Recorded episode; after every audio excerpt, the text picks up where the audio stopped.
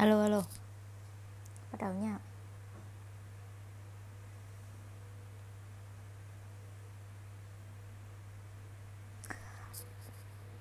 Bạn tưởng mình đang hòa đồng, Thực ra là đang lãng phí tuổi trẻ.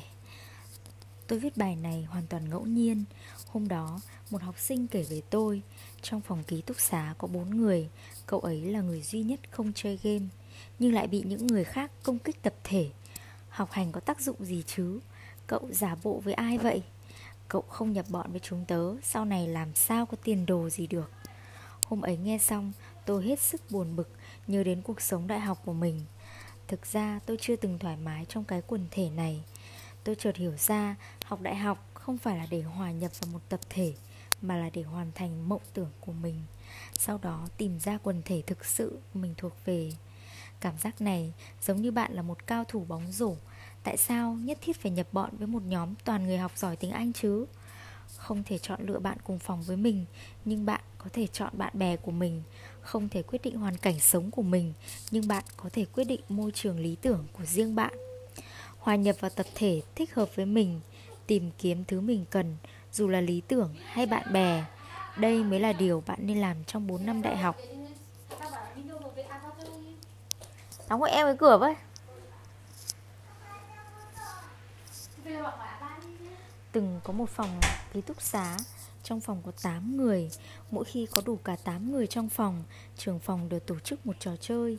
8 người chia làm hai nhóm, Mỗi nhóm 3 người cùng đánh bài. Hai người còn lại thì bật máy tính lên chơi Dota, Một trò game online, Hoặc lấy điện thoại không ngừng lướt web không thì nằm trên giường, Cầm PSP Một loại máy chơi game, Đợi đến lượt bọn họ. Sau đó, một buổi tối trôi qua như thế. Sau đó, một năm đã trôi qua như thế. Sau đó 4 năm đã trôi qua như thế. Trong 8 người ấy, Nhất định có một, Hai người vẫn sống khá tốt, Nhưng cũng nhất định có người rất chật vật. Những người sống khá tốt Có thể nói đã sống rất giả dối trong 4 năm đại học, Vì bọn họ bày trò cho người khác xa ngã còn mình vẫn kiên định tiến về phía trước.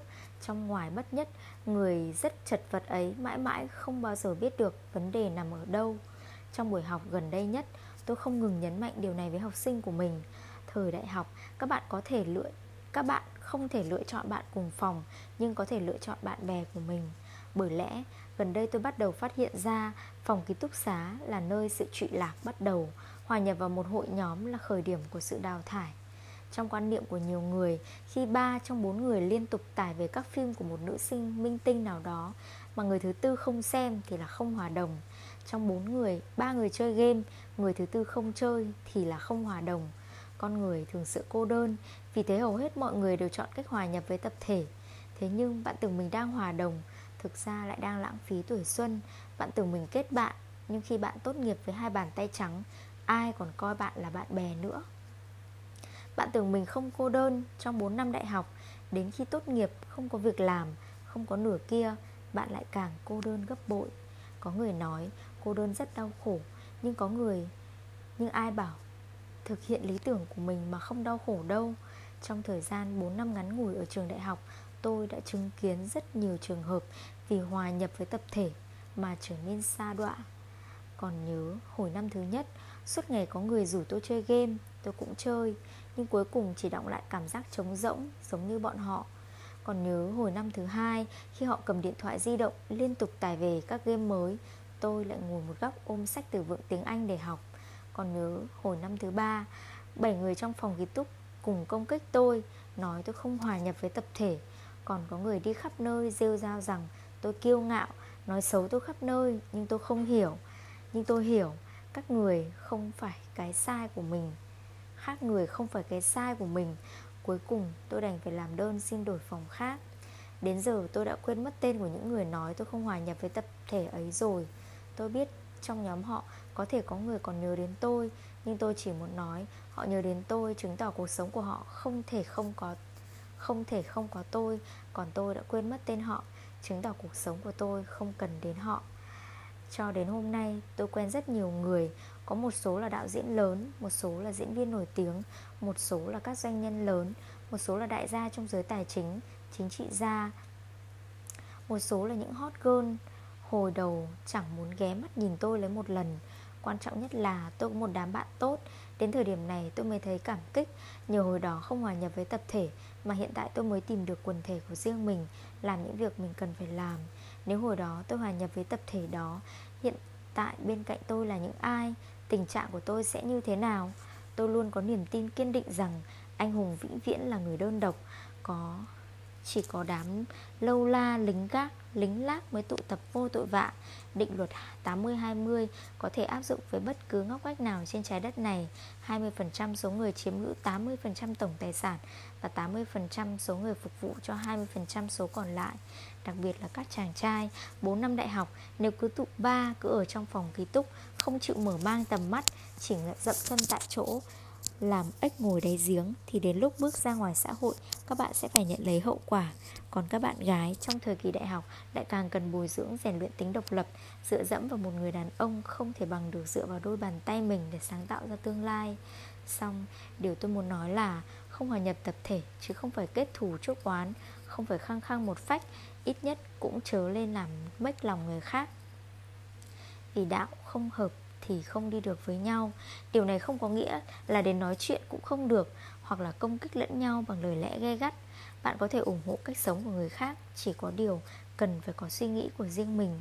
Nói tóm lại, những người đạt được thành tựu ngoài kia Bao giờ nội tâm cũng có một khoảng trời riêng. Họ thích lặng lẽ tư duy Đồng thời không ngừng tiến về phía trước lý tưởng của mình.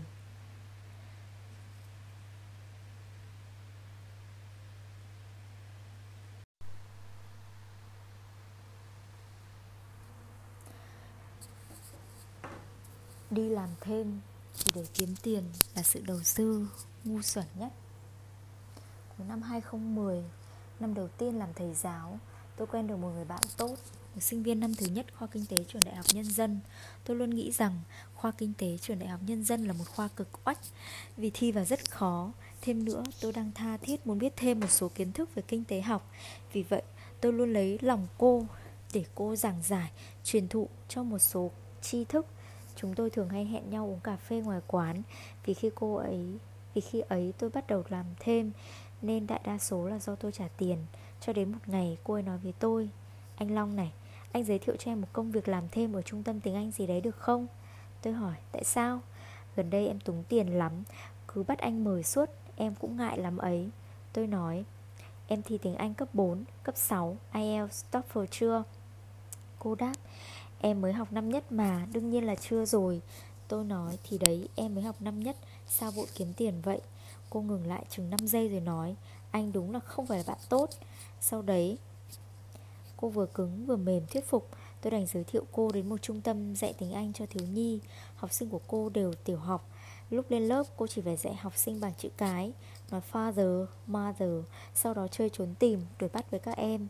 Tháng đầu tiên cô kiếm được hơn 4.000 tệ. Cô cực kỳ vui vẻ mời tôi ăn cơm một bữa.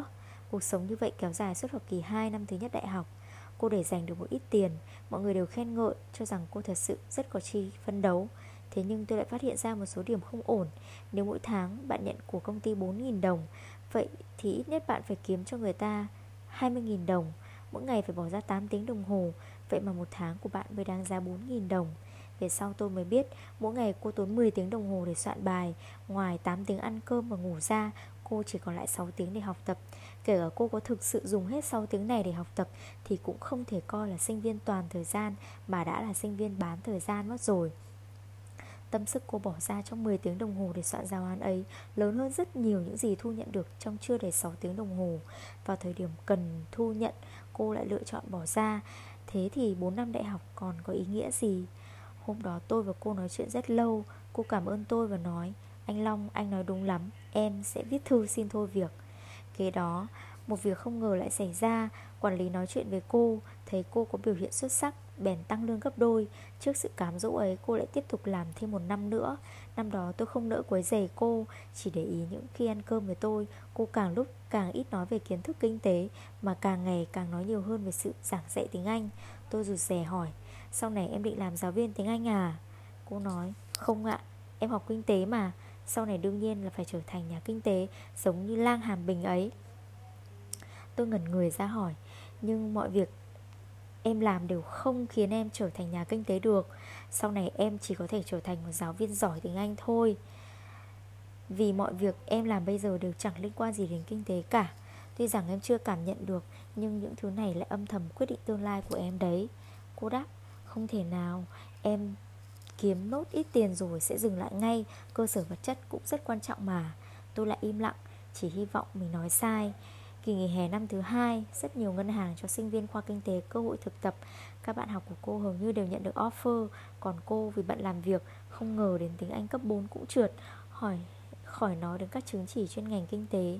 May, ngay môn văn hóa cũng bị nỡ mất hai môn Mà kỹ năng duy nhất cô thu hoạch được Chính là làm thế nào khiến lũ trẻ vui vẻ và trao đổi với phụ huynh chúng. Câu chuyện này vẫn có một cái kết đẹp Vì cô bé năm nay tốt nghiệp xong đã đi Mỹ chuyên, học chuyên sâu rồi. Nhưng mỗi lần nhắc lại chuyện cũ, cô đều nói với tôi, Hồi ấy cô kiếm được một khoản lương kha khá, Nhưng cảm giác giống như bị hội chứng luộc ếch vậy. Sơ ý một chút là chết lúc nào không biết. Chẳng những vậy Cô còn tưởng rằng mình đã rất cố gắng. Thực ra là cố gắng đi về phía vực sâu, Chẳng học được gì cả. 4 năm đại học là 4 năm hấp thu tri thức dày đặc nhất. Thời gian quý giá như vậy tại sao lại đi kiếm tiền? Sau này bạn sẽ có nhiều thời gian kiếm tiền Nhưng sẽ không có đủ thời gian và tâm sức để học tập nữa. Thời sinh viên nghèo là chuyện bình thường. Nó càng có thể khiến bạn giữ được ý chí và đấu trí để làm những việc mình thích Và có tính thử thách. Một số công việc làm thêm thuần túy Chỉ là lãng phí thời gian, lãng phí năng lượng Làm suy yếu ý chí phấn đấu của bạn. Hồi tôi học đại học có đi làm gia sư, Hồi ấy vui lắm, cảm thấy có tiền rồi. Sau này tôi mới nhận ra, Ngoài việc mỗi tiếng kiếm được 100 đồng ra, Thì tôi đã lãng phí một phần lớn thời gian. Tôi làm được khoảng 2 tuần rồi xin nghỉ. Còn một số nghề nữa, Ví dụ như nhân viên phục vụ, Nhân viên giao hàng nhanh, Tôi không kỳ thị những nghề nghiệp ấy. Chỉ là tại sao bạn cứ phải lãng phí thời gian học tập, Đọc sách quý giá để đi làm những việc Mà ai cũng có thể làm? Nếu chỉ để làm những việc ấy, Bạn còn phải đi học đại học làm gì? Kỳ thực, nếu bạn không học lên thạc sĩ Thì 4 năm này là 4 năm cuối cùng bạn có thể tập trung học tập. Trong 4 năm này, bạn có rất nhiều việc phải làm. Bạn có thể không lên lớp, Nhưng bạn không thể không đọc sách. Bạn có thể không lấy bằng, Nhưng bạn không thể không học tập. Bạn có thể không tụ ba, hòa nhập với những người xung quanh, Nhưng bạn không thể không kết bạn. Bạn tưởng là ở trường đại học, ngoài thời gian trên lớp, Còn lại đều có thể lãng phí, Thầm nhủ. Mình chỉ đi làm thêm một chút, còn hơn là ở trong ký túc xá, Ngủ hay chơi game nhiều. Xong tôi nói cho bạn biết, Khi bạn tiêu phí những khoảng thời gian mà bạn cho là bỏ Thì thương Thì thương, Bỏ thì thương vương thì tội ấy. Có vô số sinh viên khác đang cố gắng học tiếng Anh Chuẩn bị ra nước ngoài, Cũng có vô số sinh viên khác đang vào thư viện đọc cuốn sách mà mình thích. Sau khi tốt nghiệp, Những người đó sẽ chuyên, chuyển toàn bộ tri thức Và kỹ năng của mình học được Thành những thứ cần cho công việc, Kiếm được nhiều tiền hơn gấp bội. Đến hôm nay tôi vẫn cảm ơn chính mình Vì đã không bị Việc kiếm tiền làm cho mê muội. Tôi cho rằng người trẻ không thể coi việc kiếm tiền là mục đích sống Mà phải học tập nhiều hơn Tìm hiểu thế giới này nhiều hơn.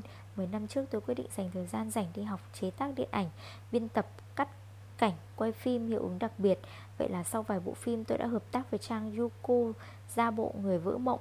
Tôi cũng rất cảm động Bởi thời trẻ đã không làm tham làm thêm kiếm tiền. Mà làm lỡ giờ việc học của mình giành mất bao nhiêu là khả năng phát triển.